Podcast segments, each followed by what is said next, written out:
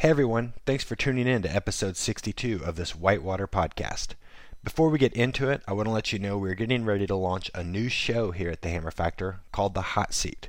I'll be bringing on athletes and professionals from outside the whitewater world to hopefully share their genius with you. The few interviews I've recorded so far have been fascinating, and I'm excited to see where this thing goes. Go to hammerfactor.com and subscribe to The Hot Seat, and don't worry, this Whitewater show isn't going anywhere. Thanks again, and here we go, episode 62.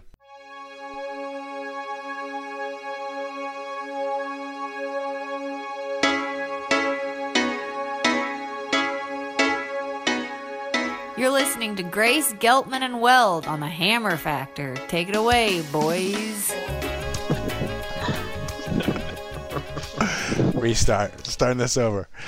All right, here we are, uh, episode 62 of the Hammer Factor Whitewater podcast. My name is John Grace, producer here at the show. I'd like to introduce my co host, John Weld, owner of Immersion Research, Lewis Geltman, policy director for the Outdoor Alliance. Lewis, this show is going to be all about you, man. This is going to be Lewis's victory parade. The victory lap. I mean, Holy hell. Yeah, dude. I mean, it's everybody's, right? yeah. it's been a while. Cool. Uh, we got some stuff done. It's been a while since we had a podcast. Since uh, since our last discussion, there was a lot going on with this public lands package throughout the course of the last few shows. It's been happening. It was going to get passed. It was dead, and then it was back to life, and now it's one small signature from being law, to the best of my understanding. One one large gold flecked Sharpie signature away, hopefully.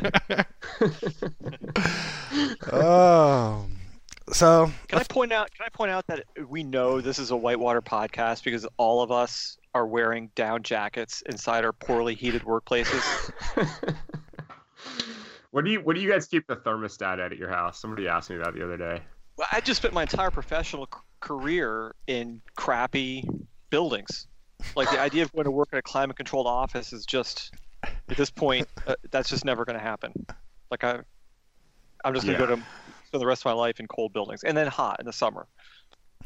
I've been like huddled next to the wood stove all morning, and I just came next into the office to record the podcast.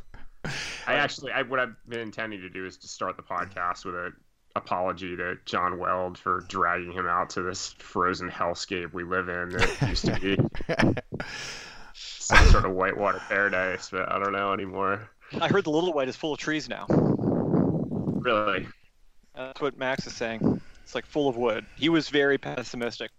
I'm not sure what that means, but yeah, he was not too pleased with this issue. Ugh. Heavy snows and a ton of wood, like tons and tons of wood. He seemed to imply it was unprecedented, or at least in his experience. Yikes! I hadn't heard that. That's a depressing note to start the day on.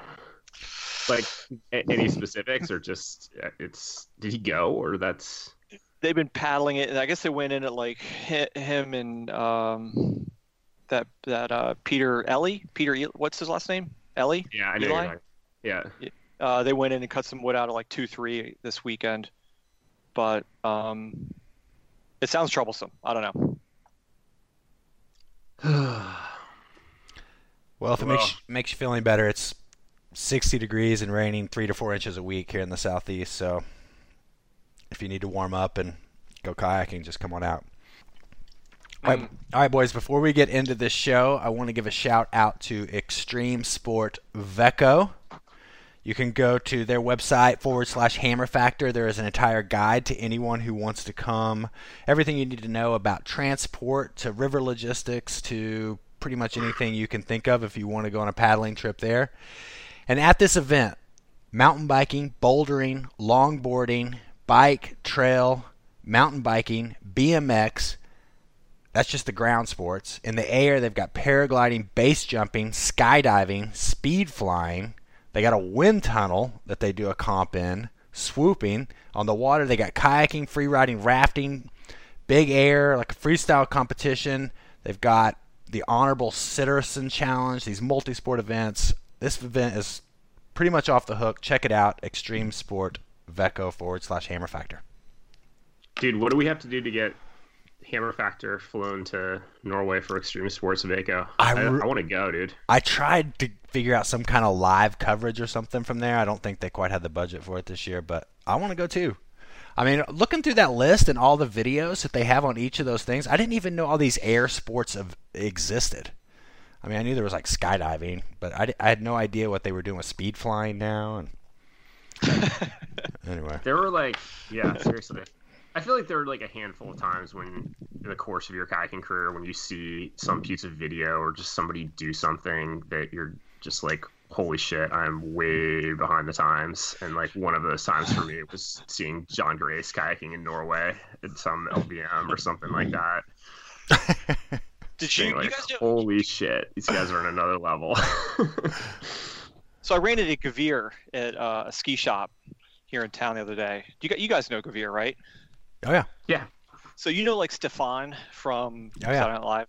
You know that character, hmm Geltman, Stefan, from what? Saturday Night Live. No. No. Anyway, Gavir is the Stefan of outdoor sports in the gorge because he's like immediately he's like the hottest new sport in the gorge is like kite kite blading. You're like what? He's like it's got everything: kites, blades, foils, parachutes. Hawaiian guy's uh, named Kai. And he immediately starts showing videos of like this thing he's doing that I've never heard of before. It's it's like a stand-up paddleboard with like a foil on it. Have you seen this craze? Oh yeah, oh yeah. This is a big thing. The whole the whole foiling craze. Uh oh. Well, I lost you. I, so I've never been more interested in doing a stand-up paddleboard type thing as that. Yeah, It's like agreed. foil- it's like a foil that goes down in the water. You like, pump it like a skateboard. They're hauling ass around the Columbia on this thing. Anyway, It is sick. I mean, because they they can like they can like pump from like bounce to bounce from wave to wave. You know, so they're like when one swell like kind of fades out and dissipates, they just like look over their shoulder and like pump out to the next one and ride it. It's got some it's got some cool stuff going on. Yeah, it looks cool. Like minimal paddling, maximum surfing. yeah, I feel like like like I don't know about the the the S whitewater SUP business in general as we've well covered, but I, I know enough to know not to be dismissive of whatever your thinks is the new hot thing, you know. this is true. Well, we got a big show lined up today. We got Rocky Contos on the show. You know, Rocky Contos, 107 first descents in Mexico alone. Did you guys know this? I didn't I couldn't have given you that number, but Well, I was just going over his bio and I was like, whoa, that is like a serious stat. We got the Long Creek Gangsters coming on to ask Lewis a question about some logging in the headwaters. That ought to be interesting. I have no idea how that's gonna be to a real low point when the Long Creek gangsters stump me on whatever their public lands issue is. We got a ton of listener mail, rants and raves, and much, much more. So, Lewis, let's throw it over to you. You know, for all of our listeners who, who don't have, let's do a brief history of this public lands package, what it's called, and then we'll kind of go to what's in it, what you wish was in it, and kind of kind of get into the details there. Man, yeah. So last week the House passed this uh, this huge public lands package that we've been working on for quite a long time. Uh, I think the actual title is like the Natural Resources Management Act or something along those lines. The bill number is S forty seven. It's about hundred different uh, public lands bills, like mostly protective designations, or some of them are are kind of like more local issues, like transferring eight acres of BLM land to a county to put in a water tower or something like that. But um, there are a ton of of there's a ton of new wilderness, like more than a million acres of new wilderness, more than 600 miles of new wild and scenic rivers. This is basically it. Sort of pulls together a ton of individual bills. Some of them are things that we've worked on for a really, really, really long time, and it, uh, it reauthorizes the Land and Water Conservation Fund permanently. Again, something that's been a huge priority that we've worked on forever. Um, just like couldn't be more stoked to get all these things across the finish line. And I don't know. I mean, like so many of the things that we work on, like so often we'll be working on a protective designation. Like, like one I keep thinking about is this uh, Mountains to Sound Greenway National Heritage Area, which is just east of Seattle. It's like the Snoqualmie Valley, basically, and it basically just helps the it's a landscape that has federal land management, uh, some state lands, some private lands, some county lands, and it basically just helps all of those land managers work together more effectively on sort of big scale planning. And you know, frankly, hopefully, it's something that'll help you know protect Ernie's, which uh, AW just defeated that dam proposal on last year. Um, but like that bill is something that we've worked on you know, at times more concertedly than others, but something that we've worked on for years and years and years. And it's like you just never know when the stars are finally going to align to get something like that across the finish line. And it's, I don't know, it feels sort of validating when there are these bills like that that we've worked on for years, never quite knowing what the end game is you know to finally see those things through is is feels good. Like it feels good to sort of validate that like irons in the fire approach where there are things that we're working on and you know it might take years but eventually you'll get a chance to to see it through. And you know the same with land and water conservation fund reauthorization. Like i'm I mean, it's a super important program. We've talked about it on here before. It uh, takes a portion of the royalties from offshore oil and gas drilling and redirects it towards conservation and recreation projects. The example I always use is the uh, the river access point at BZ Corner here on the white salmon. That's the takeout for the truss and the put in for the middle white salmon.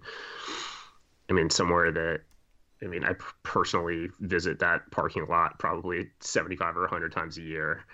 And it's just you know it's just a parking lot and a trail down to the river. But i mean like as you guys know with the green and all the access challenges you've had down there sometimes that's all you need to like take some place that really is a public resource and make it truly a public resource like a place that people have access to and can visit and do their thing you know? So yeah just like pretty over the moon about it. It's probably, I mean, not even probably. I mean, it's the biggest success we've had in in my time doing this work. So it's uh, it's sick. Nice.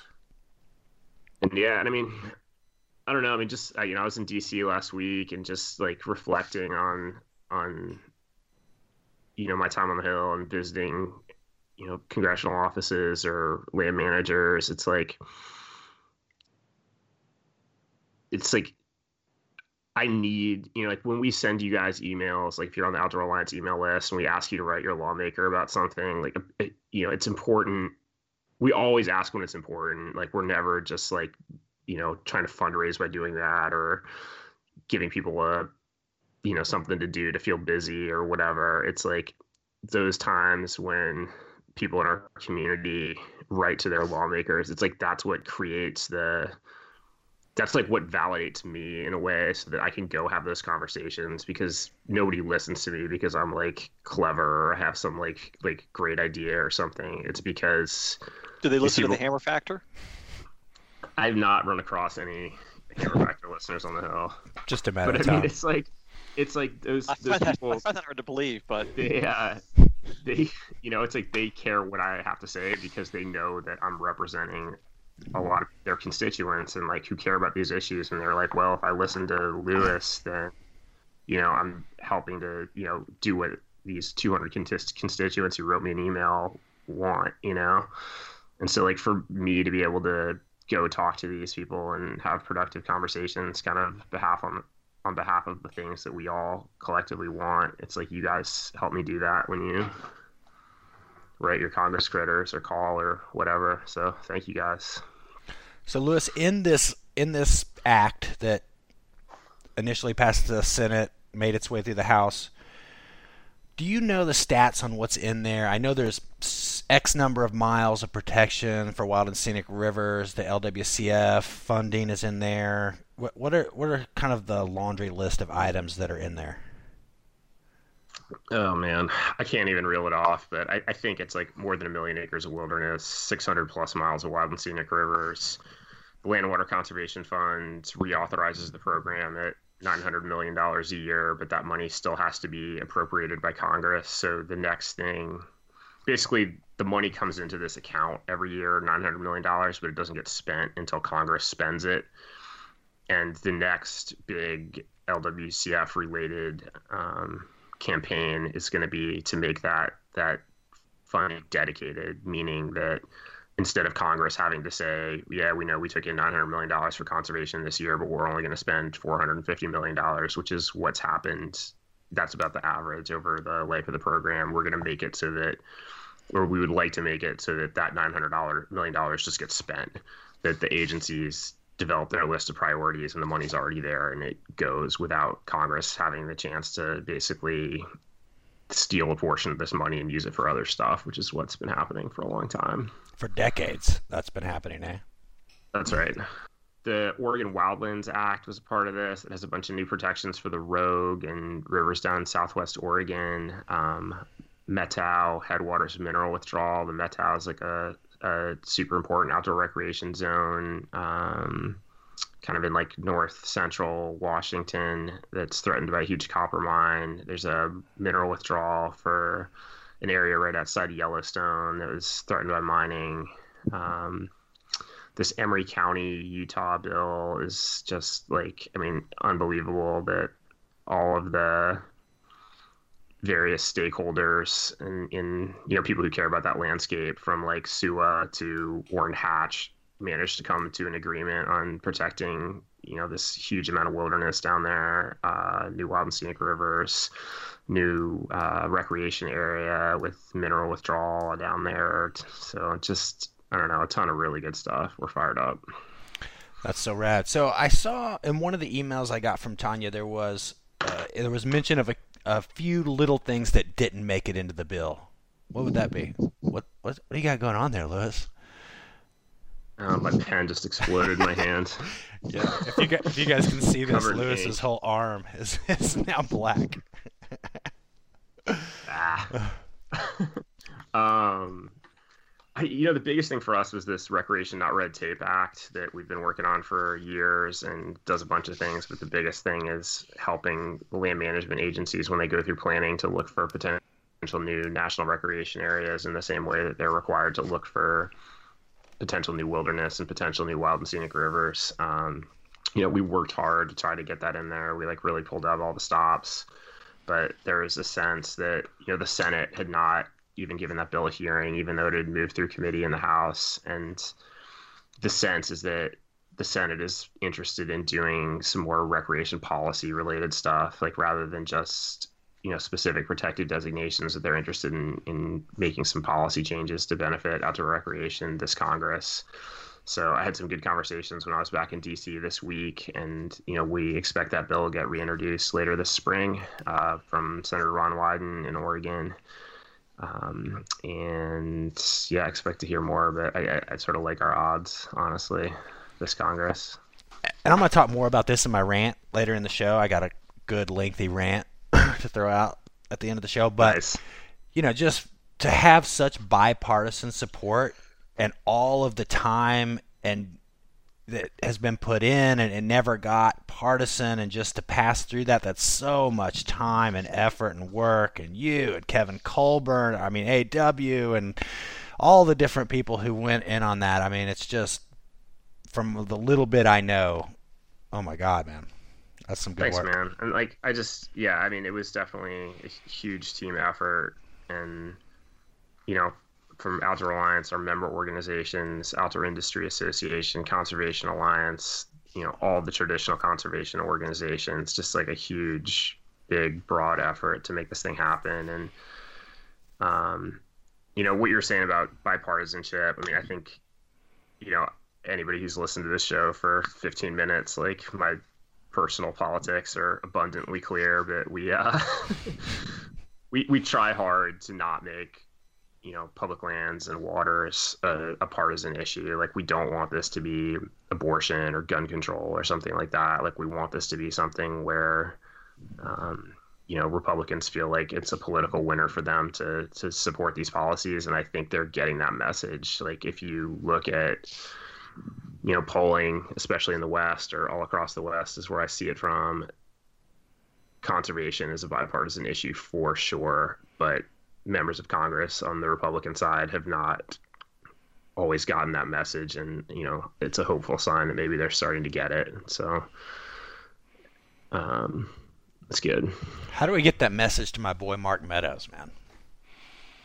Oh man, Mark Meadows is Mark Meadows is, is part of the outdoor recreation caucus. Yeah, how does that's what I'm saying, and he votes against this bill. Like, how does that happen, dude? I don't know. I think I mean, for one, write him an email, tell him you're pissed about it. But yeah, I agree. I mean, I I don't want to get too in the weeds on on the composition of the outdoor recreation caucus, but I think they need to set a little higher bar for for membership. You know, like you have to actually you should have to actually do something, not just uh, He's in the Freedom Caucus as well, right? sign Isn't he- up. Isn't he one of like the founding members of the Freedom Caucus? Yeah, I mean, he's the. That's a weird overlap of like a Venn diagram between those two caucuses. I mean, I, Mark Meadows is the one intersection point. Did know- yeah, I mean, I, I encourage all you guys in Asheville to lean on that guy. I mean, I don't. It, it may well be that he doesn't have any particular uh, hard and fast opinions about our issues, and he just is mainly focused on defending Donald Trump at all costs. So maybe maybe he's malleable on on conservation. I don't know. God, dude. I mean, he is just like I was looking at his voting record, and you. I mean, talk about someone who doesn't seem to represent the people of Western North Carolina. I mean, jeez, Louise, it's freaking off the hook. I'm gonna have to run against them. We were talking about that earlier in the show. That may be my first campaign, me against Mark Meadows. Dude, dude, do it, do it, do it. Oh man. Well, I. We can repurpose all the uh, all the Dan West memes for you. Well, we'll see. We got a little time before I got to make that decision. Um, NPFF, you guys were like all crickets when we were going to do the live show out there, but I went to the National Paddling Film Festival this week. Is there anything not to not to shift gears, Lewis? Is there anything else you want to add to that before we move on? No, Anyway, congratulations. That's pretty Thanks, rad. Yeah, congrats. Yeah, to you and everybody from all the different land. I mean, dude, so much communication and time and effort and trips to DC and just beating your head against the wall in the tangled mess and all of a sudden, poof. Do you think you think it's going to get signed? I do.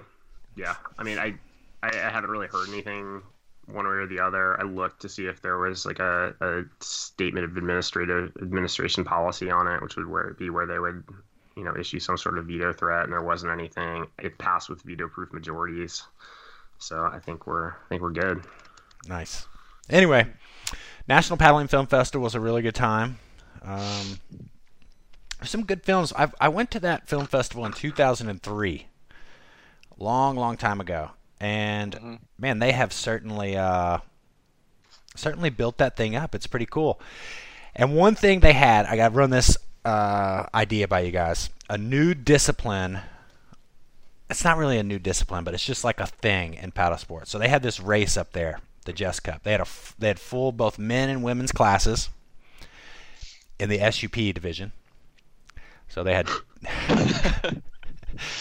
they didn't have full classes in the kayak division, but the the SUP division was huge. But anyway, there was like 50 or 60 racers out there and it's kind of a class 2 Wait, paddling sup in the winter in Kentucky? Oh, crushing it, dude. They had five girls and five boys.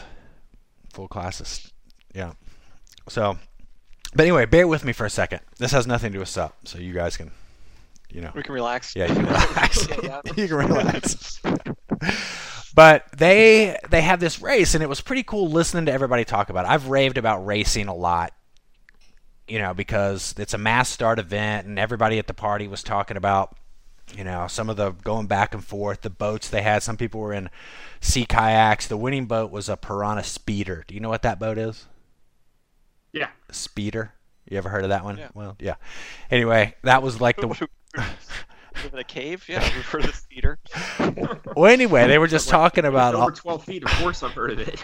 Using this paddle by this company called Werner. Have you guys heard? of it? Ah, well, dude, I never know with you guys. I never know. You know what I mean? I start talking about SUP and you drift off into wherever. No, we're just waiting for this to cycle back to the green race, which is inevitably where it's going to go. Well, the the green race is the green race has currently done its job. You know, whatever. You know, whitewater racing, class five racing is a thing. Long Longboats are a thing. Everybody's got them. You know, it's kind of mission accomplished there. But this event, everybody was so stoked about it. So many different skill levels. It's time to start an ultra paddling series. Anything over 26 miles races. Okay, so on all of these class one, two, three rivers, we need like 40 mile races, 50 mile races, whatever, and we need to start an ultra paddling series. What are you guys' thoughts on that? I think we should just hand the tro- trophy over to Andrew McEwen right now. Well, Geltman has a point. but see, that's what I'm saying. Like he needs to be the ultra paddling world champion, and he can come down to the Battle of the Broad on June 1st, and then we're gonna have the first ultra paddling world championship. I- I've always wanted to have a race from the top Yough, like to put into the top Yough, all the way to the mouth of the Yough, you know, Youghiogheny at McKeesport. Oh, And you, can, you, can that? only, you can only pick one boat. You have to you choose one boat. So if you if you can get like a, well, you certainly can get a downriver boat down like a wave hopper down the upper Yough. I don't know about the top Yough. You have to go across the lake. I don't know. It's going to be it's long. Just, I'm going to say 70 miles. That'd be sick. Could you have like a I've been partner? What was Could that? what? Could you have like a like a stage? Could you do it in like stages where you could have like three people on a team, one guy to do like the hard white water, and then another guy to get in and crush the flats? I mean, the, the to me, the interesting part would be the fact that you're gonna, especially if it's one boat, you're gonna be going across a 20 mile lake. You're gonna be paddling class four, fourish whitewater. You have a Ohiopyle Falls in there, which is, if I understand this correctly, if you don't put in or take out on park property, you can run Ohiopyle Falls legal anytime you want. And if you did the race, that would certainly be the case. Uh, it only becomes an issue when you access or egress the river on park property and run the falls at the same time. Geltman, does that make sense? Does that that's the that's the, always the way I've, it's been explained to me. I haven't looked. That'd be sick. That can be the, that can be the ultra paddling world championship next year. So I've been wanting to have out here for a while to do a uh, like a teams race on the, the whole white salmon, like from uh from Trout Lake to the Columbia, but it would only be like 20 miles. But it would be a good race. We could we could extend it up the Columbia and finish at Chips. anyway, those guys did a good job up at NPFF. It was a it was a super fun event. I want to say thanks to those guys for having me up there. Man, how did we get behind already? Can I go wash the ink off my hands? Hang We on. need re- to do a show like every two days. All right, real quick before you go wash the ink off your hands, Lewis. Did you see this article in the Adirondack Explorer? Um, essentially, Yeah, when I was, when I was just doing my daily check of the Adirondack Explorer. look, dude, I emailed this to you, Cocksmoke. Jesus Christ, man, God. Anyway, there was a big case, and they voted for this 17 mile canoe trip between publicly owned lands. There's this little two or three. This is right up your wheelhouse. You need to be on top of this, my man. I got to write somebody, your boss, Tanya, or something here, because there's there's a piece of water. It's like two miles long. It's on private land. It intersects these the 17 mile canoe route canoe route, and they just ruled um, that it was private land, and they you couldn't use it to access between the uh, between the two areas. Have you heard anything about this? this vaguely re- rings a bell. Um, you know, there are a few places where there's where access laws or right to float laws are, are sort of like perennially an issue. Like Colorado is the one that's always top of mind for me because your right to paddle in small streams out there is is uh I don't want to say your right is tenuous, but the laws around your the laws are, are less than clear and it's just constantly an issue. And I, I think New York might be a state that's in sort of a similar camp. So I, I guess I'm not surprised to hear that. Um, but uh, I don't I don't really have else to add. Yeah, judge ruled that uninvited paddlers, I guess by the landowner, have no right to canoe the 1.8 mile Mud Pond waterway. Hmm.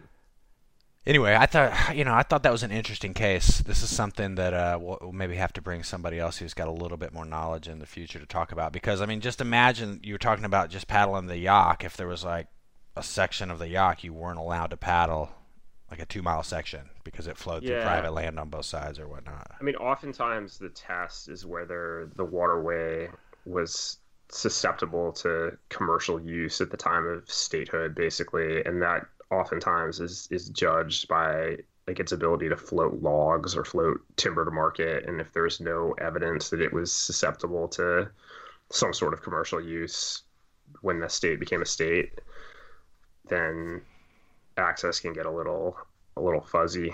So it's uh it's not surprising.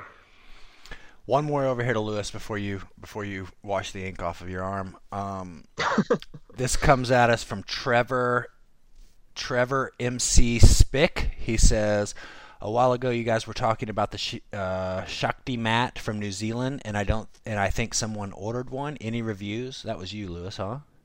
Yeah, have I not like bent your all's ears about the Shakti mat yet? No. You got it. You said you ordered it and it came in, but you were going to get back to us with the with the review. Oh, dude, it's epic. I, I go to bed on it every single night and then just wake up whenever I wake up and pull this thing out from under me. But the Shakti mat is it sort of looks like a three quarter length camp mat, and then it's covered in these like spikes on top that are sort of reminiscent of um, soft spikes like on golf cleats. And so you lay on it and you get this kind of like bed of nails effect. And for the first like four minutes, it's pretty uncomfortable, especially if you hadn't done it for a while.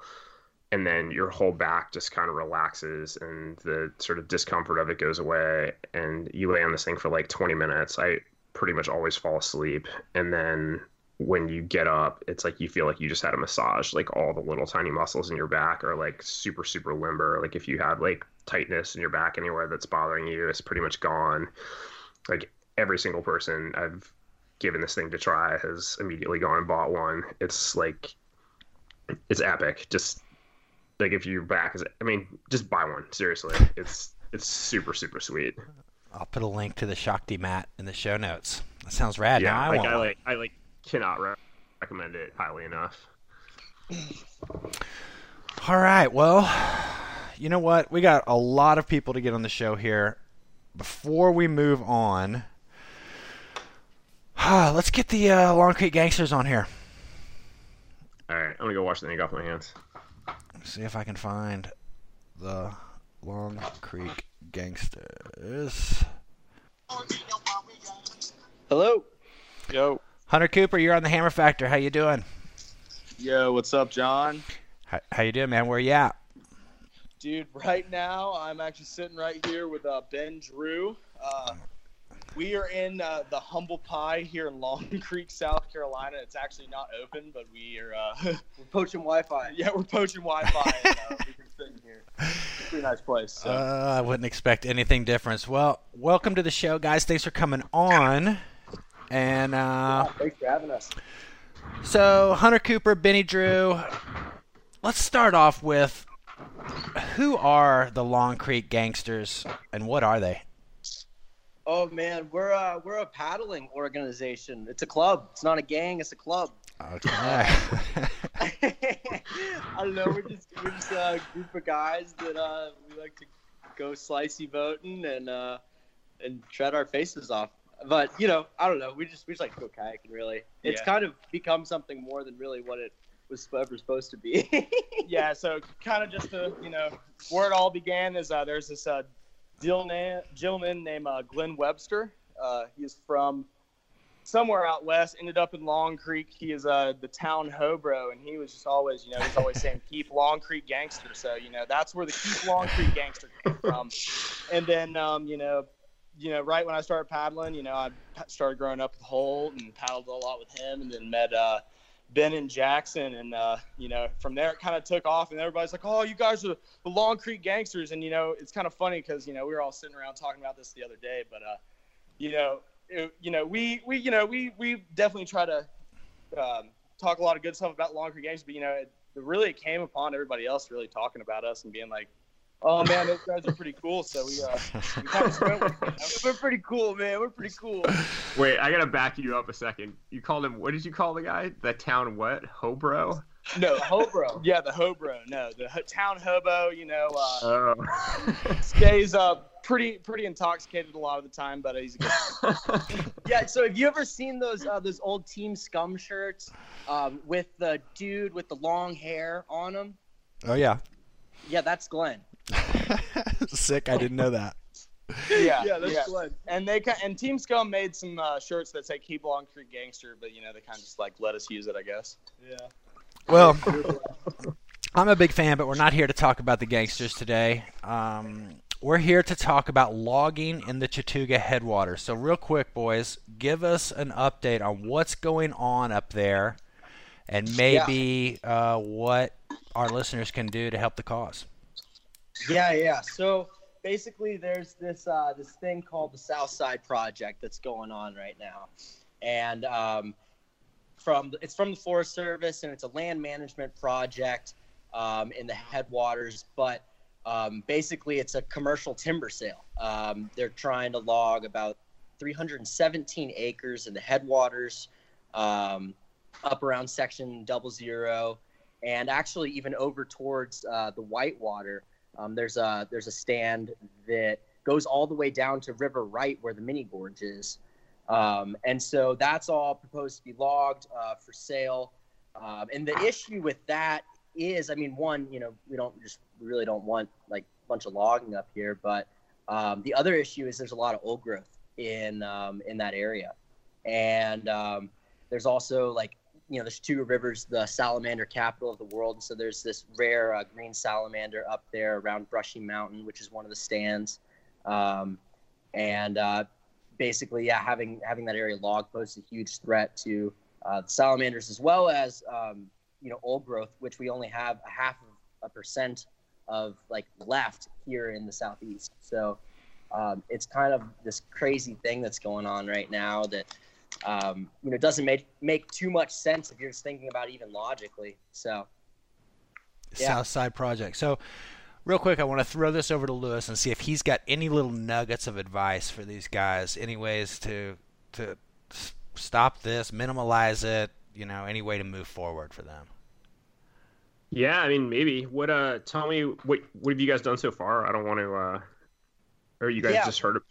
Well, so yeah, yeah, totally. This is um, this has basically been a big project for the Chattooga Conservancy. The, the Chattooga Conservancy is uh, a group that's here on uh, the Chattooga, and they're kind of like the guardians of it. Um, you know, for those you know people out there who don't know, the Chattooga is a wild and scenic river.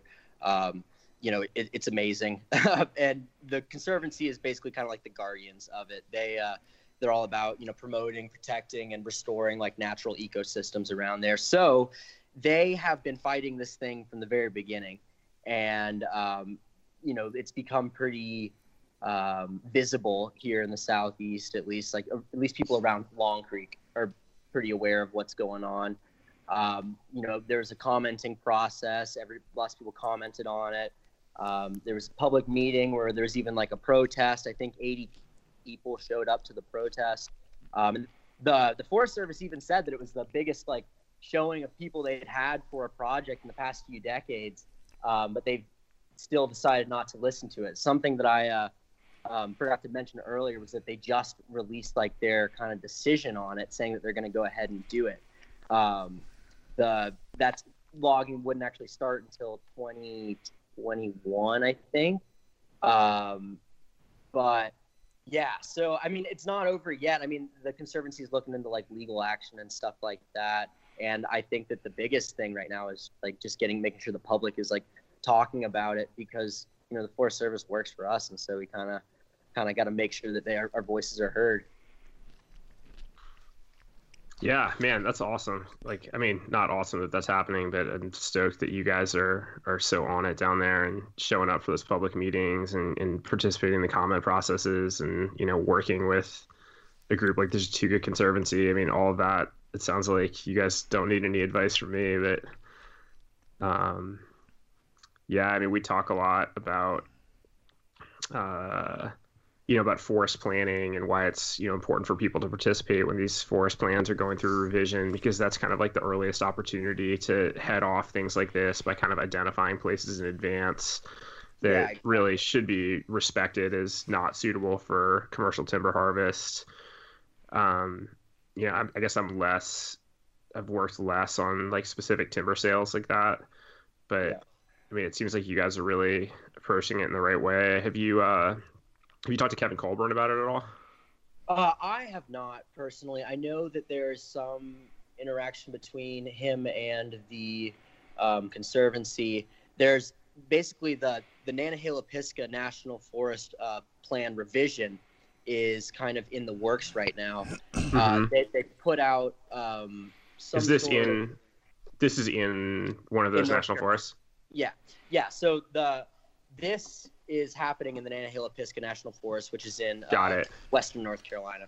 Um, but uh, but anyways, they're putting out this new uh, revision plan, or yeah, new revision, and it actually received over twenty thousand comments. There's all sorts of crazy stuff going on with that, but um, part of that is figuring out which rivers are eligible to become wild and scenic.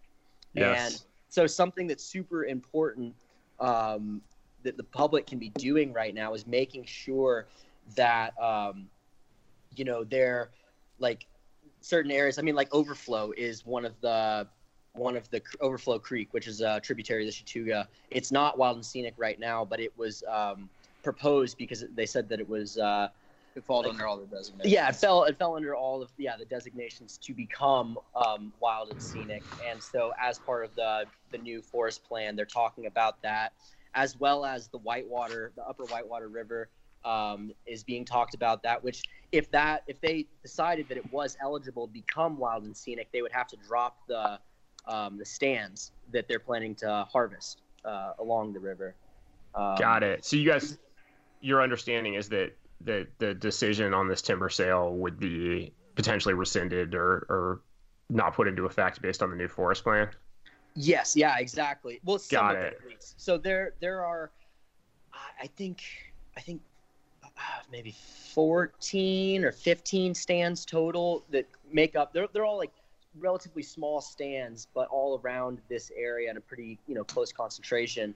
Um, and yeah, so some of them would become ineligible to be cut if, um, according to the new forest plan, depending on like what comes out then. So that's like where at least the public has the biggest opportunity to do something about this.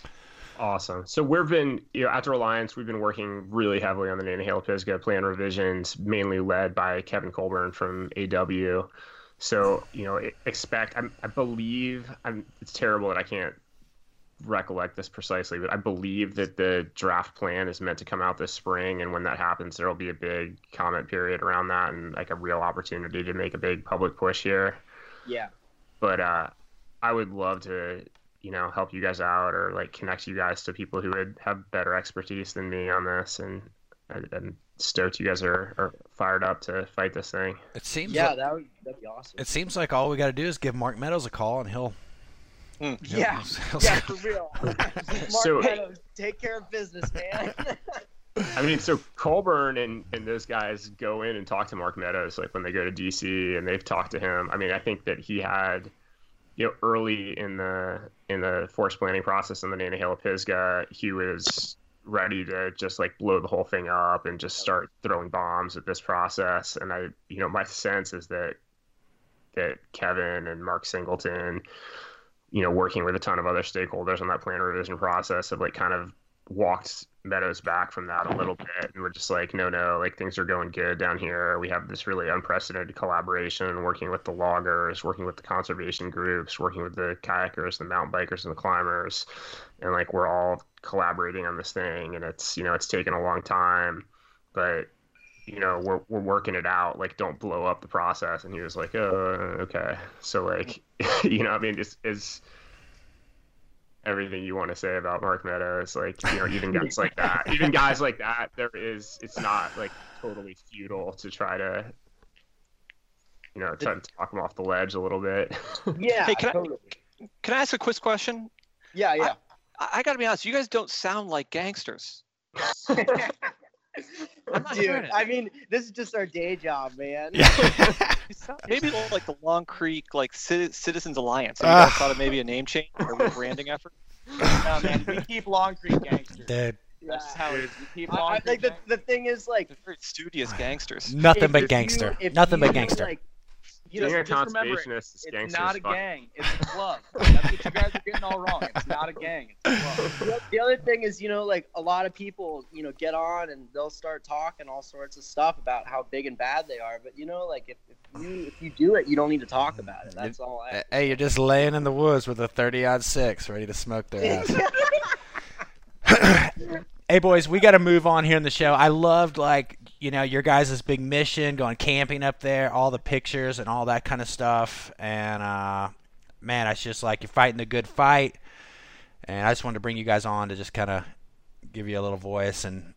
You know, you guys Yeah. can go back to ganking people and whatever you got to do, but Thanks, man. Yeah, we really appreciate it. Yeah, one last thing. You know, I think that the most important thing people can be doing is is like getting out there, go and seeing the places. Go up to Brushy Mountain, go down to the Whitewater Mini Gorge, go over to Ammons Branch. You know, anywhere. I can I can give you guys all the GPS coordinates. Yeah, reach out to the show gangster notes and stuff. page. Yeah. So, anyway. hey, um, yeah, yeah. Thanks very much for having us on. Wait, wait, wait! Yeah. Before I throw you, before we, I let you go. What do you guys think about Fourth of July for the rodeo? Whew, that would that would be sick. I just don't know how many people are gonna be here. You know. You think we got to do it later than that? I think we got to do it later. I don't think I'm going to be here. I don't think Hunter's going to be here. I don't think Holt's going to be here. You know, I think the constituency from our side of town is like not going to be here. Okay. Yeah, you. That's kind of my thoughts on it too. Yeah. All right, boys. Well, thanks for coming on. Yeah, thanks for having us. You Thanks, guys John. stay easy. Yeah, thanks, boys. See ya. All right, boys. Now we're on to Rocky Contos here. Man, I, I feel like the Long Creek gangsters are just continually rising in my esteem. And you know what? I'm gonna keep them gangster. I'm not gonna let them go soft. Not yet. Who's the Tide, Yeah, who's please. the Tide Pod Bandits? Tide Pod Bandits. The Tide Pod Bandits. That's Jake Cooper. They're uh, they're they're also, you know, super rad dudes. But Lewis pretty much put them into no man's land with the Tide Bandits. That was not- you, Grace. Stop no. trying to put that on me. No, no, no. Come up anything as witty as the Tide Pod gangsters or the Tide Pod bandits. Was that me? Well, Yeah. oh, I'm sorry, boys. that was that was not the best. Um, all right, let's see if we can get Rocky Contos on here. No, I'm I'm with you, Lewis. I you know I'm just. I mean, they're legitimately going up there and trying to make an effort. They all grew up there. They're super authentic voices for the region. So, Sick kayakers. yeah, and they're good at kayaking. All right, let's move into uh, Rocky Contos here. Let's see if we can get him on. There's like three things we've passed by. We're gonna have to do some more listener mails and some more things here in a little bit after we get Rocky off. You guys down to do that? I say we make this the longest show we've ever had.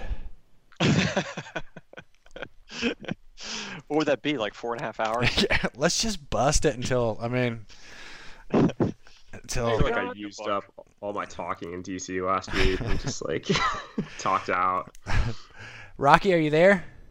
Yeah, I'm here. Hey Rocky, uh, you're on the show with. Can you hear me Uh. I can hear you just fine. You're on the show with Lewis Geltman and John Weld and myself. How are you doing? Okay. Great. How are you guys? Oh, we're doing pretty good here. We just got off the uh, horn with the Long Creek Gangsters. Do you know about the Long Creek Gangsters? No. Tell me about it. They're not what they sound like, evidently. anyway, very nice They go around robbing. young young guys. you'd, be, you'd be proud to bring them home. I wouldn't go. I wouldn't go that far, bro. It's Um, pretty cold out there right now. uh, it's a little chilly here in the southeast, but not too bad. Where are you at, Rocky? I'm in San Diego. It's a little cooler than normal here, but it's still around 60 degrees. Sounds brutal. Well, well, Rocky, I got a, I got a, I got a few sentences here to introduce you. You're a uh, Rocky Contos is a PhD in neuroscience. You're the director of Sierra Rios, avid kayaker, rafter, explorer, activist, and guide. you have 107 first descents in Mexico alone, and you completed the the first full descent of the Amazon, starting at the highest source to the sea. So that's that's quite the explorer's resume there. Is there anything I left out of that, or anything, uh, any any little tidbits about you our audience may want to know? No, that's the main things. Um, I've done quite a number of first descents in some of the other countries in Latin America and Central America, Peru, Bolivia primarily, and um, yeah, that's about all for exploratory stuff. And then I don't know if you're going to get into, but the other stuff I do a lot now is just uh, I was originally a kayaker, but I've started focusing on these raftable multi-day Grand Canyon type trips, and that's kind of encompassing most of my time these days. Yeah, this is a unique thing. Um, I do have that on my list of topics to go over with the setting up the guided trips, getting the infrastructure, training in, infrastructure, and training the guides and everything. But first, how did you get into what? Where did the fascination with Mexico start? Well, so I I grew up in California and started paddling out here on the Russian River in South Fork American in Northern California uh, when I was in late high school and in, in college at UC Davis. And that was kind of during the time when the Holbek and Stanley book came out, kind of in the early 90s, and everybody was that whole decade, everybody was really amped to go out and paddle all those rivers in the Sierra, all the new tougher runs, and it was still kind of an exploratory uh, uh, mindset among a lot of paddlers to get out on all these. And what I did, I just looked. I said, yeah, all these rivers in the west and in the Sierra, Nevada, and stuff, they've all been discovered, but no, pretty much nobody looks down just south of the border. All those rivers in the Sierra Madre of Mexico. I mean, what people have been doing and what had been known is where the rivers have water in the winter in the dry season. They go down to Veracruz, San Luis Potosi, and maybe Chiapas. And that's all kind of on the eastern side of Mexico. But most of the rivers in Mexico are the ones that drain into the Pacific, and they're very much more seasonal. They go with uh, monsoon rains, which generally start up June and they're going through October. And that's when the rivers have a lot of water. And nobody really was thinking, I don't know, there, there just was hardly anything that had been done in all those river drainage systems that go down into uh, the Pacific, starting from the Copper Canyon area in the north all the way down through Oaxaca. But so I, I I was really into geography and maps and looking at climate data and I was like mapping out every one of the rivers and their drainage areas, trying to estimate their flows, gathering all the info as much as possible on everything and everyone everything that had been paddled before down there. There were a few that had been paddled, but like of a hundred rivers, most of them multi-day trips, maybe maybe ten or twenty had been done. Hmm. So you get the right season, you get the right info and data and stuff, and, and, and it was just kind of going down there and just doing them all. I mean, I ended up doing a lot of it solo because it's hard to get boaters to come down for lengthy periods of time and do exploratories with you, but um, it was fun. It was an interesting, interesting time. I mean, I spent probably 10 years, I was going down there every most years for a month to six months and, and just uh, doing paddling all the new rivers down there. So you you were doing most of your paddling on the on the west coast of Mexico, going towards the Pacific. I had started, and that that's where all my focus was for the first eight years, um, and then after that, I said I better do all the rivers that everybody already knew on the east as well. Yeah. So I went over there and did all the known ones and and a bunch of new ones over there as well that people hadn't really looked at. Actually, there were a bunch of guys from North Carolina that came down one uh, fall, and we we paddled a bunch of first descents around. Where was it? It was around the the Alseseca, a little north of there. There's a there's a whole slew of other rivers that people don't paddle very much. They're not all the greatest. They have portages and and stuff, but there there's some pretty cool other options there that people still don't know about. For sure, Tom McEwen and and I and a bunch of other people started kayaking down there in the late '80s, and we're down there every winter for about. Well, I was down there every winter for about five or six years, and Tom's still down there every winter, um, paddling. Um, but we'd always focused on the East Coast. I, I don't know personally. I always, I you know, this was based on pure conjecture, but I was like, I always felt like the West Coast would be there'd be a lot of accessibility issues, but then also I was always worried about about crime on that side of the on that side of the country. Um, did you have any really any experiences like any real problems with that, or beyond the ordinary stuff, or? So, overall, my experiences on that side and then all of Mexico have been really good. I haven't really run into major problems with people and narco traficantes anywhere.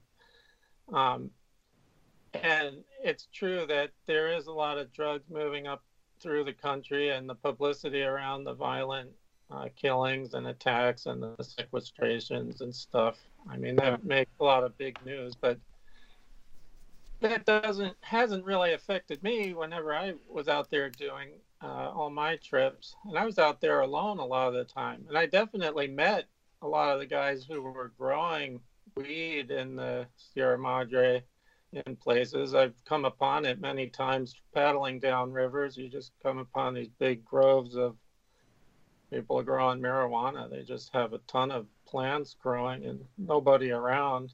I mean, you can right. grab a plant or something. That can be a little risky, but. so I don't want to get too into details, but I, I want to I want to ask this before we get before we move on to other subjects. What what's your boat of choice right now for a big expedition? Like for, I, big, uh, for, for a whitewater trip? I still like the. Uh, I think I like the Nomad the most. Nomad or Mamba. Nomad matter Mamba. And then how many how many days can you how many days can you make it in one of those boats? I've gone up to ten days. Ten days.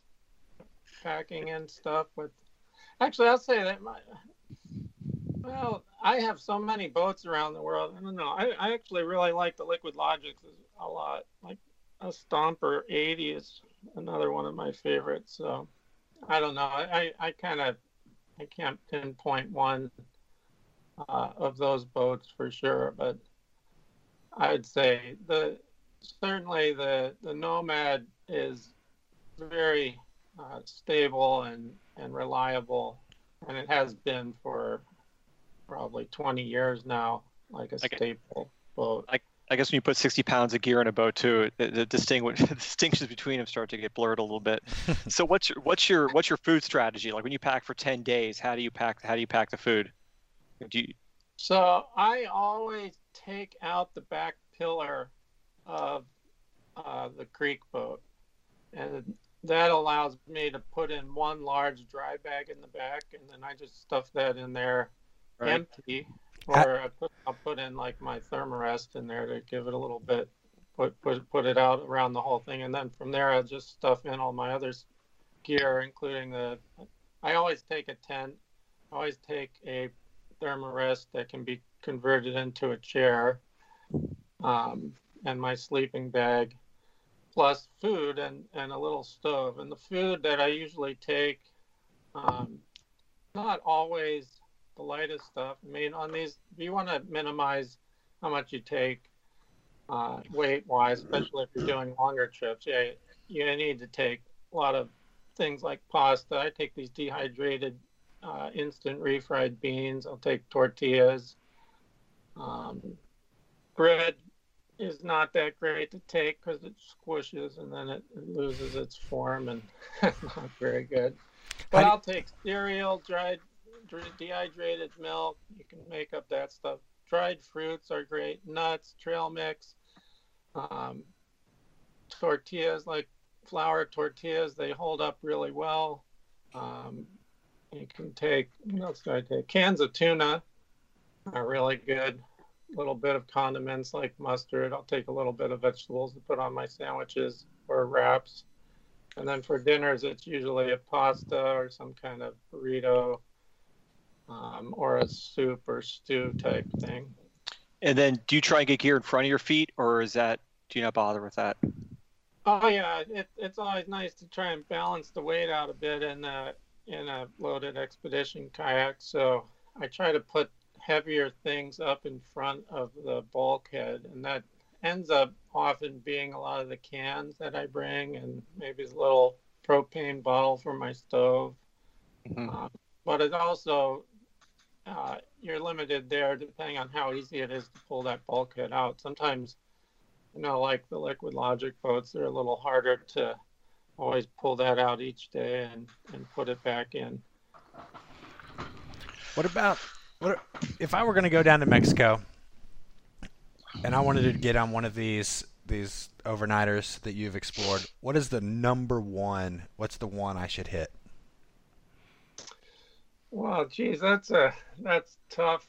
Um, I have a list of probably six that are really tops to do, and it depends also on how how difficult uh, factor you want want to challenge. But in general, the the nicest ones that I would recommend have generally few portages, incredible scenery, clean river, clean water, few people around um, and they tend to be about a week long. There's one that I that's not so difficult, and I take people on a lot in Chiapas. It's the La Canja, and we usually take people down that in five to seven days. It's about uh, 60, 70 miles, but it's just a lot of travertine drops, and it's in really pristine uh, jungle. How do you spell that? You go by some Mayan ruins and you see the howler monkeys and stuff. That that area of Mexico is just so unique and different. It's just an incredible experience. But it's like a class three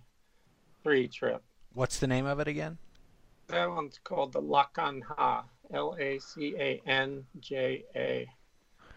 Um, and that, but that's an easier one. Um, and I would say for if I were recommending something for maybe like you guys, go up to like a class four or five difficulty level. And there's one that always pops out in my mind as a great kind of multi-day kayak descent. It's actually in Zacatecas in Jalisco called Rio Atengo. I've done it twice. There's an upper section that we do in about four or five days, and then a, a main or lower section that we often do in like six days. That's like a maybe 10 day, 10, 11 day trip if you do the whole thing, about 250 miles maybe. Oh wow. Wow, it's a big one. Just beautiful gorges you're going through, challenging, interesting rapids. There's a few portages in there. There's this one section you go by in the middle of it, just I call it Sabino Alley. So the Sabinos are like these big cedar trees. You guys see them in the in the south in places in the uh, swampy areas, but there in Mexico and starting around that area and going south into Oaxaca, you have those trees that line the banks of the river, and they just make an incredible. They're they're like giant, wide trunks and gorgeous, gorgeous uh, uh, section of, of river to float through when you have those trees along the side. And then you're going through. Um, there's all these springs coming in and hot springs and I don't know. That trip just overall for quality of uh, all those factors that I was saying before, just kind of minimal portages, interesting and fun rapids, um, being pretty very clean river, um, and having really incredible scenery and little great camps and stuff. That one's one of the tops. Rio Atengo. Is that what it was? Rio was? Atengo, yeah, A T E N G O. I'm sold. Yeah, seriously, let's go. Yeah, but one, there there is one issue with that one. and It's a little tougher to get get it with optimal flow. Um, that one is definitely a rain-fed river, so you got to do it in the main monsoon season, July, August, September. Um, and I've been out there at least a couple times. I remember I was trying to do it initially, and I got I got stumped on the flow being too low, and they were actually drier kind of drought years. But when you get there, it, it runs pretty much every year. Uh, pretty pretty good. The average flow kind of midway down is about 1500 to 2000 CFS. If you get it with kind of real low water, maybe 10% probability, you'll have something like 300 CFS, and then the upper 10% probability you might be seeing three or 4,000. What about the worst trip? What about the one that you're like, don't ever go there? Well, there's a few in that category.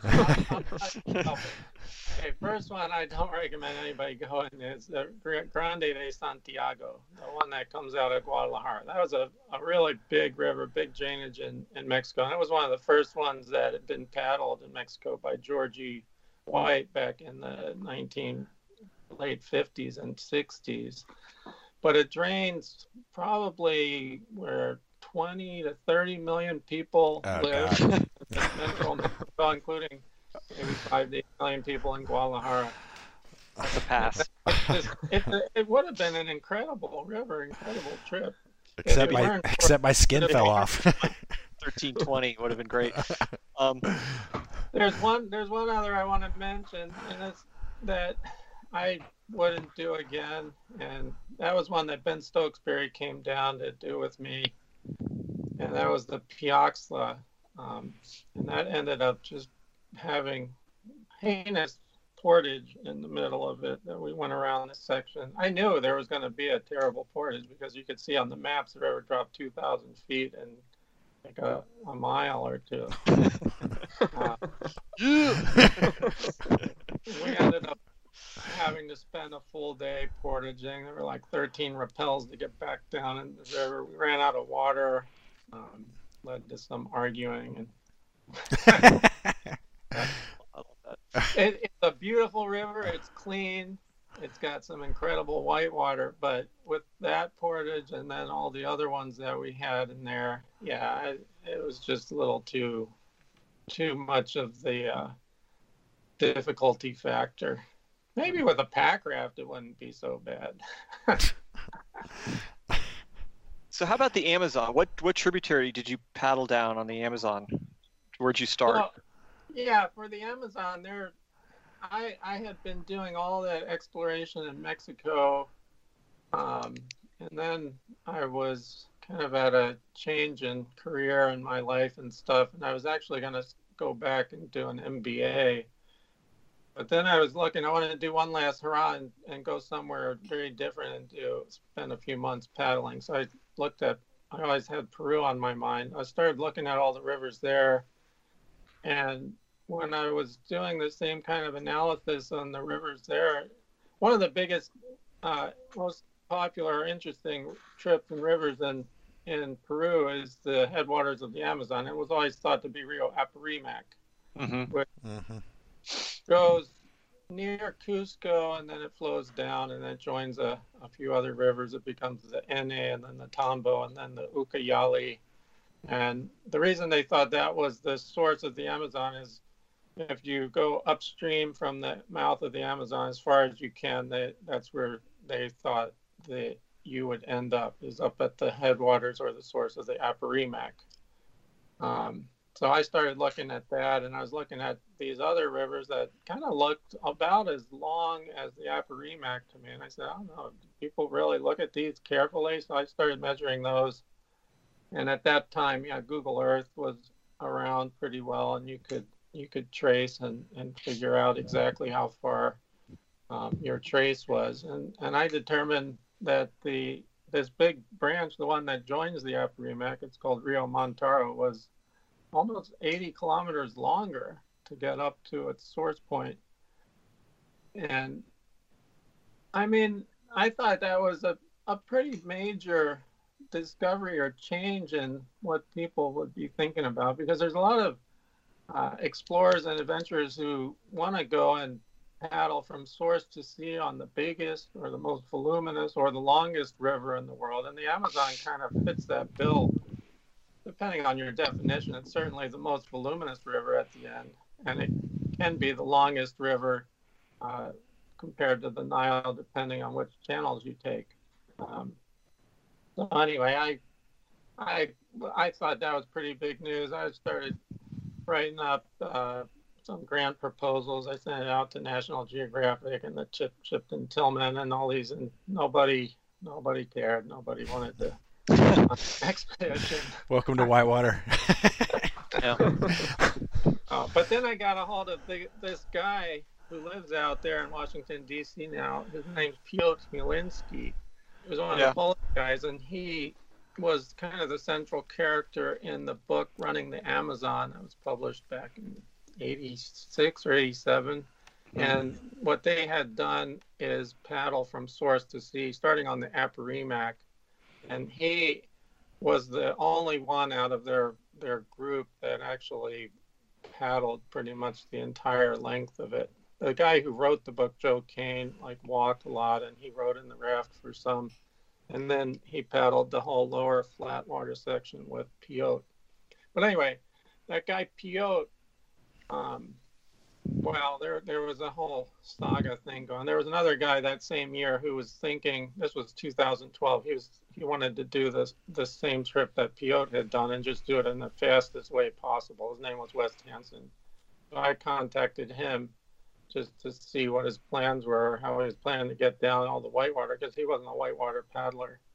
Um, I didn't tell him my discovery yet, but he was in contact with Piotr Chmielinski, and I had already initiated a little bit of contact with him. Anyway, I got contact with Piotr, and Piotr had a lot of connections with National Geographic. I told Piotr my discovery, and he said, "What? These guys at National Geographic aren't doing anything about this?"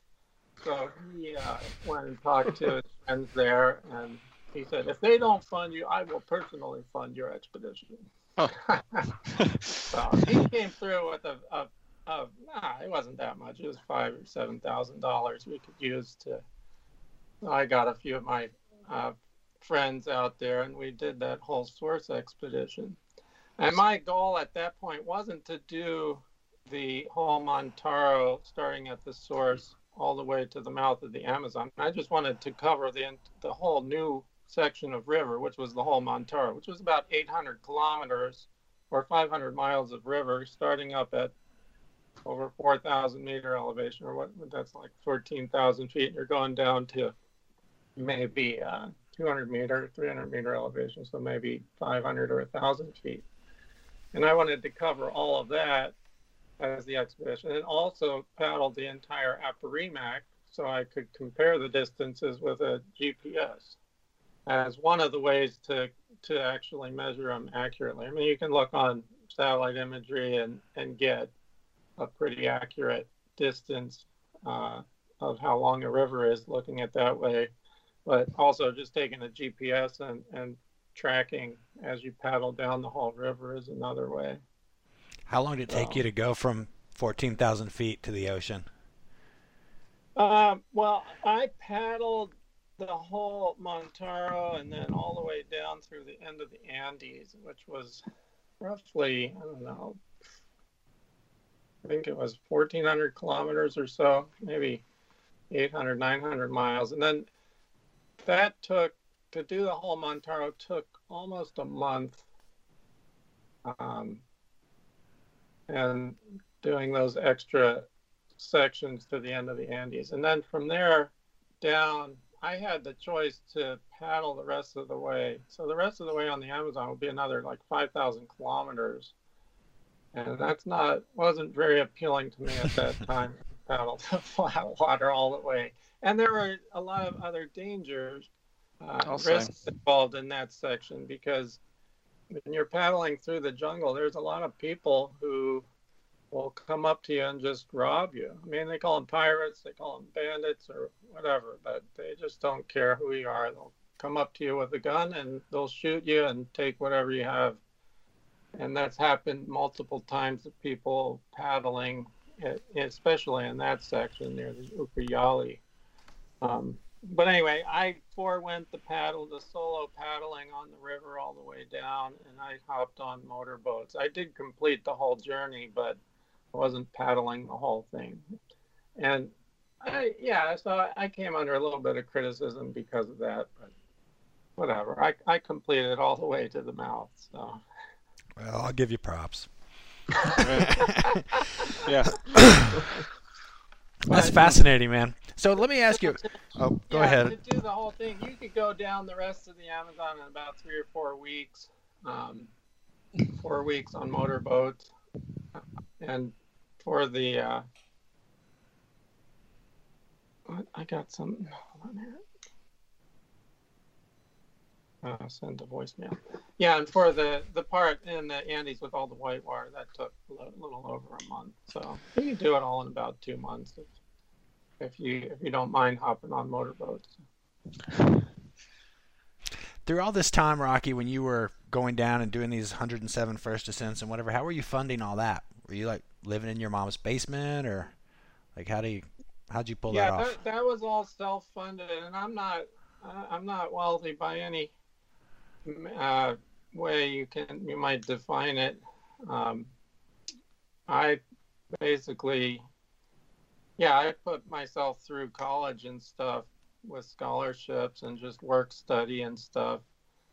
Um, and I was working as a postdoc and not making very much money doing that, but it was enough. If I, without having like a family or anything to support, I think with general uh, wages that you make in the U.S., you can work six months a year and have enough to travel. If you travel frugally, um, you can still get out and, and do a lot um, of paddling and, and just traveling.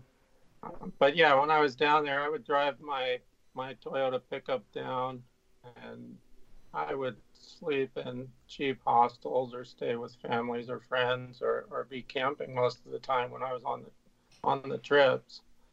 Um, so it ended up not costing. I mean, I, I can't remember how much I needed for three months. It probably came out to like six thousand bucks, a couple thousand a month or something. But Did you did you keep records of all these things? I mean, is this published anywhere or online? I mean, some place where you can see a documentation of all these amazing things you've seen. Yeah, I took really good notes and and uh, was writing up everything, and it that takes a lot of time too. And I I wrote one full complete guidebook to one area. I call it the um, Mexican whitewater, the Norte area, and I had three other areas that I was going to do: the Occidental, the Sur, and the um, Oriental. So like the west, south, and east. Um, but it's a I mean, there's a lot of material in there, a lot of rivers. It's probably too much for most people. Uh, and you can, I, I sell, I've sold a bunch of those books. I don't really promote it or do much to sell it. There was another book on Chiapas and Belize that I co-wrote with Greg Schwendinger, who's a friend of mine, who was doing a lot of the same kinds of exploration in Chiapas, Guatemala, El Salvador, Honduras, um, and the other areas, I still haven't gotten around to compiling and publishing those books, but I have all the data here, and I have a bunch of photos up of a lot of those trips on the website that I have, which is sierrarios.org. You can look at some photos there. I think people see that sometimes. I get an email here and there of somebody interested in one of the rivers in Colima or Jalisco or something like that. But So, can you? uh This is sort of like a two-part question, but could you talk a little bit about just your process and everything, kind of leading up to the put in? Like, how are you finding these places? How are you prioritizing? How are you thinking about weather? And then just sort of like from that, like, what what's your advice to young guys out there right now who have time, want to go get on a mish, and you know hear this and are like, I want in. So if you want to want to do an exploratory or first descent, I think that was my mentality for a lot of these trips. I'll just address that first. Um, man, you got to do your research on the river. You got to know a little bit about its flow characteristics. Um, so you got to know about the climate of the area if you can't just get straight hydrological data. Um, you got to know if it's rain fed, if it's snow melt, if it's spring fed. I mean, some rivers have wild fluctuations, like a lot of the ones I was doing in Mexico that are rain fed. I mean, they go up and down. You guys in the southeast there, um, you guys are, are used to that because you got you hop on a lot of those little creeks and stuff only right after a rainstorm. I know. Well, they always run now. But anyway, go ahead. Well, so for something like Mexico in that, that area of Mexico, once you know kind of the general characteristic when the monsoon rains are coming in, when the rivers are going to have enough water, that you kind of plan your trip to be during that time. I mean, you can still get get uh, unusual low flow, or you can get an unusual flood, but in general, it's going to be kind of in the middle area of the flow range. And after, once you know that, you also need to know, look at maps to find out where you're going to put in, where you're going to take out, what the gradient is on the river, give you an idea of roughly what the rapids are going to be like. And when you're looking at a real small creek or something, yeah, you can you can go for 100, 200 feet per mile, and um, expect it to have a lot of cool and fun whitewater and probably some portages. If you're looking at maybe 50 to 100 feet per mile, which is probably a little more ideal and reasonable, you'll have a lot fewer portages, a lot more paddleable stuff, and not much uh, flat water at all. If you're looking at 30 to 50 feet per mile, you're looking at more like a class three or four river. So you got to have kind of an idea of what the, the characteristics are going to be like, what you're expecting, and that um, kind of determines who else might want to join you. I mean, not everybody is just a gung ho class five exploratory kayaker to go out and challenge anything. You can get stumped big time going out on some of those and just having a portage fest and people getting hurt and, and things. Where would so, you where, where would you send an ambitious crew looking for some rowdy first ascents? Where would you point? There's a lot left in the world to do. There's a lot left in Bolivia. There's a lot left in Africa. Um, there's a lot left in Asia still. Specifically, um, where in Bolivia? So in Bolivia, I've been out there running the two really big Grand Canyon type trips, which are the Pilcomayo and the San Pedro Grande, are the ones. But each of those has a lot of tributaries coming out. We haven't run all those. Um, and when you get down, the rivers in Bolivia kind of start up in the Altiplano, and then they go through this desert area, and then they go down into the Amazon jungle type stuff. The, the jungle areas gets a, a lot more rain. The rivers have more reliable flow, and not many. There's a lot of those that still have not been paddled.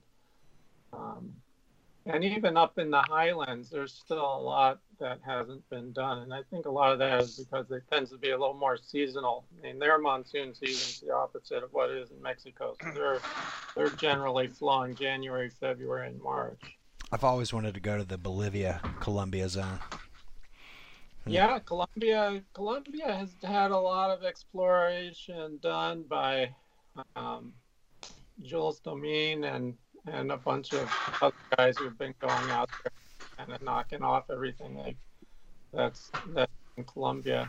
But Colombia is nice in the sense that those rivers pretty much flow all year, and they get rain almost all every month of the year. So you can go anytime and, and find them find them going well. But in Bolivia, yeah, if you if anybody's interested, just uh, you can send me an email. I can send you some maps and stuff. And you're on the right track for some. careful, careful what you ask for. you're gonna you're gonna have about 300 people emailing you. So a while back, we had a discussion here on the show amongst us about uh, sort of a guilty pleasure that we had all enjoyed, which was solo paddling. Um, and then subsequently, we got a lot of heat from it from our family members and also listeners saying it was unsafe or unethical to go out paddling by yourself. Um, clearly, you've done a lot of this and have different thoughts. I mean, what's your take on that? Well, there's definitely a, a big safety factor that comes with paddling with uh, with a, a, friend or a competent friend, I should say. Mm-hmm. Uh, and if you do paddle alone, I mean, if you're willing to accept the risks, it's that's exactly what it is. I mean, and yeah, I've done a, a lot of my first descents and exploratory stuff solo. I would back off if I thought the the river was going to be real serious class five with some really difficult portaging, I would wait until I had a a partner to do something like that with. But going out on something that I thought was class four with a few class fives that I'll probably be able to portage around if I want. Yeah, I didn't really have any any concerns or second thoughts about going in there solo, even if it were a four or five day remote trip. Um, and that doesn't mean I never got into problems because of that. I've, I've had my share. There's one one time I remember, and this wasn't even. Well, I'll give you here's a little story. One of these rivers I did um, on the coast of Michoacan. It's like a three-day thing from up higher in the mountains. Good class four or five, and then you get down. What I would often do on the rivers is paddle them all the way out to the coast, and then from there paddle up to a little village somewhere with a nice beach, and from there try to get back up to my truck or something, or if I didn't have a shuttle driver, bringing it back. And this one particular river, I paddled down to the end. I was solo, and I'm like, great, I'm all down here at the at the ocean. I'm looking out at the ocean and see some waves coming in, and I'm paddling out into the the break zone at the mouth, and all of a sudden there there were some sleeper waves that just kind of they they come up out of nowhere. and when you get like a 10 12 foot wave that just comes up and and crashes crashes you over um, it's usually not a problem. I mean, you, you get you get pummeled a little bit, um, then you roll up and you have to deal with the next try and get out. But in this case, one of those hit me pretty hard, and then it took my paddle away. Uh, then I hand rolled up, but I couldn't get back to my paddle before the next one started coming in and started pumping more. So then I had to swim, and then that was a bad situation because it, it, it was at just before dusk when I was there trying to do that. So I, I got really pummeled around, stuck down on the sand a bunch of times. I finally made it in to shore, but my boat with all my camping gear and my wallet and my paddle were out out there in the break zone or beyond it. it got dark.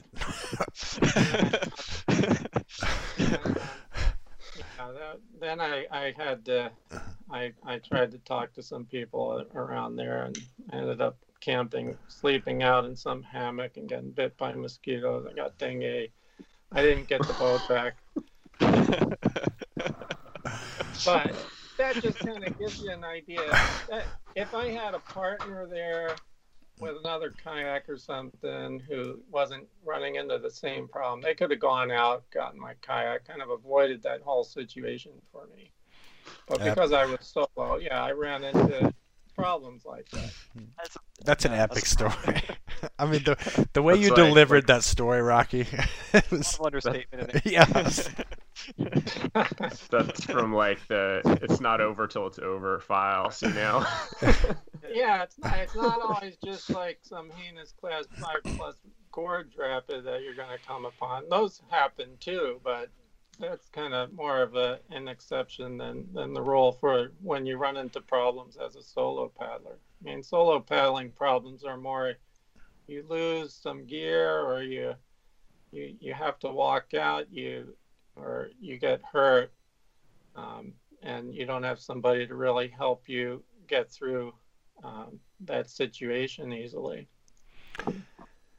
Before we get uh, before we run out of time, one thing that I thought was super interesting on reading up on your bio, and I think this is a really unique form of activism, and I, I don't know if you consider this activism, but you'll go to these places, kind of do the first ascent, set up the logistics, and this is a, a, you know I saw you do a profile on a river in Argentina. The the name of the river is escaping me. It came out of a, a dam. It had super super clear blue water. But you'll set up this rafting operation. You'll train up some guides, and you'll kind of create this little I don't know. I want to say a little business, little job opportunity there on the river where it didn't exist. Was that did you find some success doing that one time and decide to replicate it? How did that idea come about? Well, that idea mainly came about just because out of the conservation aspect. I mean, I want to bring more people out to these rivers. I want them to be known. And it's only when people start knowing what the rivers are like, what they offer in their natural free flowing state, that you get uh, people wanting to protect them. Yeah, so, I agree with that 100%. Lewis, he really doesn't want people to take pictures of the rivers and promote them, but I'm fully in your camp, Rocky. Sorry, that was an inside joke, Rocky, from from wow. shows back.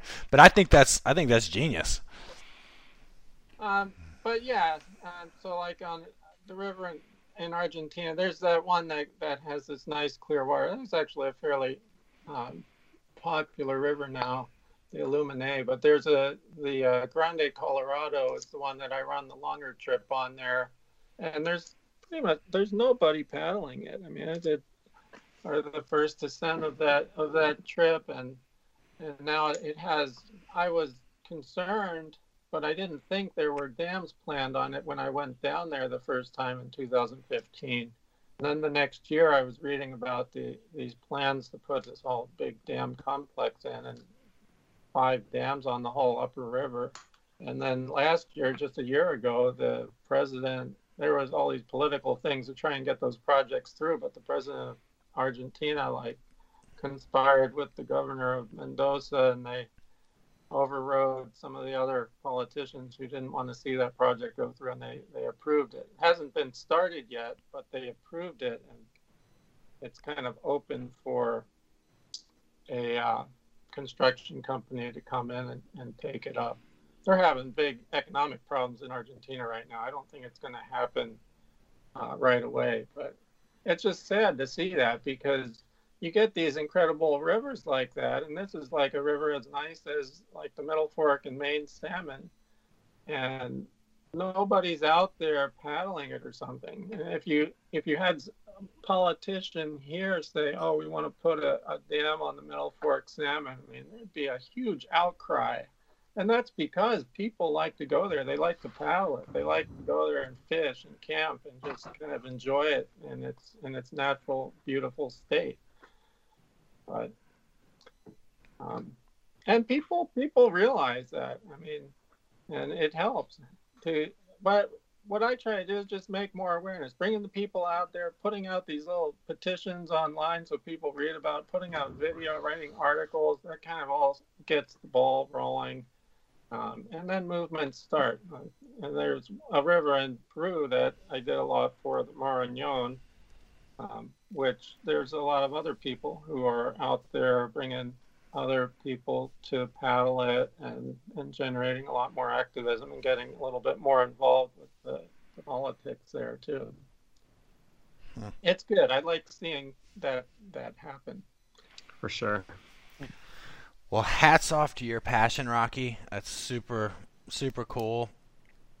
I don't know, man. I uh, you've been silently doing a lot of amazing things in the background for many years. Personally, I've been following your a lot of your trips and exploits. I know that we've had conversations in the past about you know going down, and I picked your brain about some spots in Mexico and whatever. But I don't know, super interesting, and and and thanks for coming on the Hammer Factor. Do you guys have anything else for Rocky?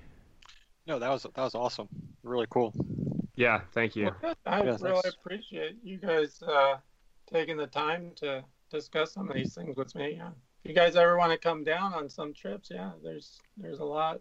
I, I got this equipment all over the world, so it won't be so difficult you know, to fly with a kayak necessarily. So, where can our listeners learn more about you? Are you uh, are you on social media platforms? Is it your website, Sierra Rios, the best place to find you? How does that work? Yeah, if you want to find, uh, right now I have all the information up on that website, sierrarios.org. Uh, and it's not a greatly designed website right now. It's kind of a hodgepodge of stuff. I got some trips, upcoming trips listed, some links to the books and various new things and a little map there in Mexico. But you can, if you browse through there, you can find a lot of information on on the website there. I'm on Facebook as Rocky Contos. You can just uh, I post a lot of stuff there, uh, and I, I write an occasional article or something. So, but if somebody's interested in any of these places, yeah, let me know. Big thing that's coming up for me in a couple of months is a Yangtze expedition. So I'm kind of Oh. upset on that. I'll be out there for about two months to paddle all the remaining whitewater on the Yangtze. Hmm. That's got a lot of dams on it already, and, and more For sure. going. Well, we're going to have to have you back on the show after that that big adventure. Yeah, be great. All right, Rocky. Well, thanks so much for the time. Yeah, thank you. Thanks. Great, I appreciate great. you guys. Thanks for giving me the opportunity. Bye bye. That's awesome. Fascinating, huh? Yeah. What am I doing in my life, man? Right? What's wrong with you? Well, we've got a lot of stuff to get into here. We've got a lot of listener mail. Must- We've got. I'm got feeling like a two-part show. We can knock out two shows here at once. we've got some boat designs and reviews. We've got the high and dry to talk about. Big Um, news of the high and dry. The high and dry. We got a lot of a lot of emails, a lot of comments on the high and dry. I feel like there are like these things that like I can tell must have taken off on social media somewhere and I've just totally missed it and like all of a sudden we get like like seven emails about something like high and dry and you're just like imagining that there must be some brouhaha on Facebook or YouTube or something or boater talk or whatever. Well, let's let's let's just put that aside for a moment. Back to that. Okay, can we talk about Tom McEwan? Yeah. Lead us off. And this this is a great segue from Rocky Contos to Tom McEwan. McEwan, Thank you for listening to part one of episode 62. Part two of this show coming soon.